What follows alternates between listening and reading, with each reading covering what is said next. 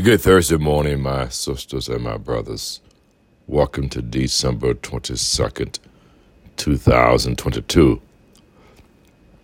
We continue reading a Christmas sermon on peace as given by Dr. Martin Luther King Jr.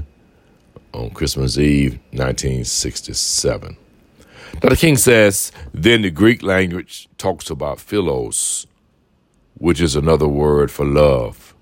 And philos is a kind of intimate love between personal friends. This is the kind of love you have for those people that you get along with well. And those whom you like on this level, you love because you are loved. Then the Greek language has another word for love, and that is the word agape. Agape is more than romantic love. It is more than friendship. Agape is understanding, creative, redemptive goodwill toward all men. Agape is an overflowing love which seeks nothing in return. Theologians would say that it is the love of God operating in the human heart. When you rise to love on this level, you love all men, not because you like them, not because their ways appeal to you, but you love them because God loves them. This is what Jesus meant when he said, Love your enemies. And I'm happy that he didn't say, Like your enemies. Because there are some people that I find it pretty difficult to like. Liking is an affectionate emotion. And I can't like anybody who would bomb my home. I can't like anybody who would exploit me. I can't like anybody who would trample over me with injustices. I can't like them. I can't like anybody who threatens to kill me day in and day out. But Jesus reminds us that love is greater than liking. Love is understanding, creative, redemptive goodwill toward all men. And I think this is where we are as a people in our struggle for racial justice.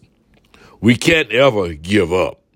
We must work passionately and unrelentingly for first class citizenship. We must never let up in our determination to remove every vestige of segregation and discrimination from our nation but we shall not in the process relinquish our privilege to love. I've seen too much hate to want hate, want to hate myself, and I've seen hate on the face of too many sheriffs, too many white citizens, councilors, and too many Klansmen of the South to want to hate myself. And every time I see it, I say to myself, hate is too great a burden to bear.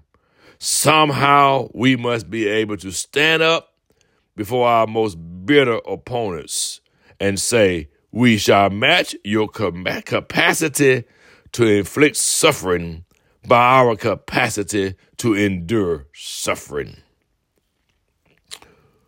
We will meet your physical force with soul force. Do to us what you will, and we will still love you. We cannot, in all our good conscience, obey your unjust laws and abide by the unjust system, because non cooperation with evil is as much a moral obligation as is cooperation with good. And so throw us in jail, and we will still love you. Bomb our homes and threaten our children. And as difficult as it is, we will still love you. Send your hooded perpetrators of violence into our communities at the midnight hour and drag us out on some wayside road and leave us half dead as you beat us, and we will still love you. We will continue our reading on tomorrow. Have a wonderful, thankful Thursday. Remember to live, laugh, and love. Learn the lessons of life and keep it moving. And by all means, finish strong.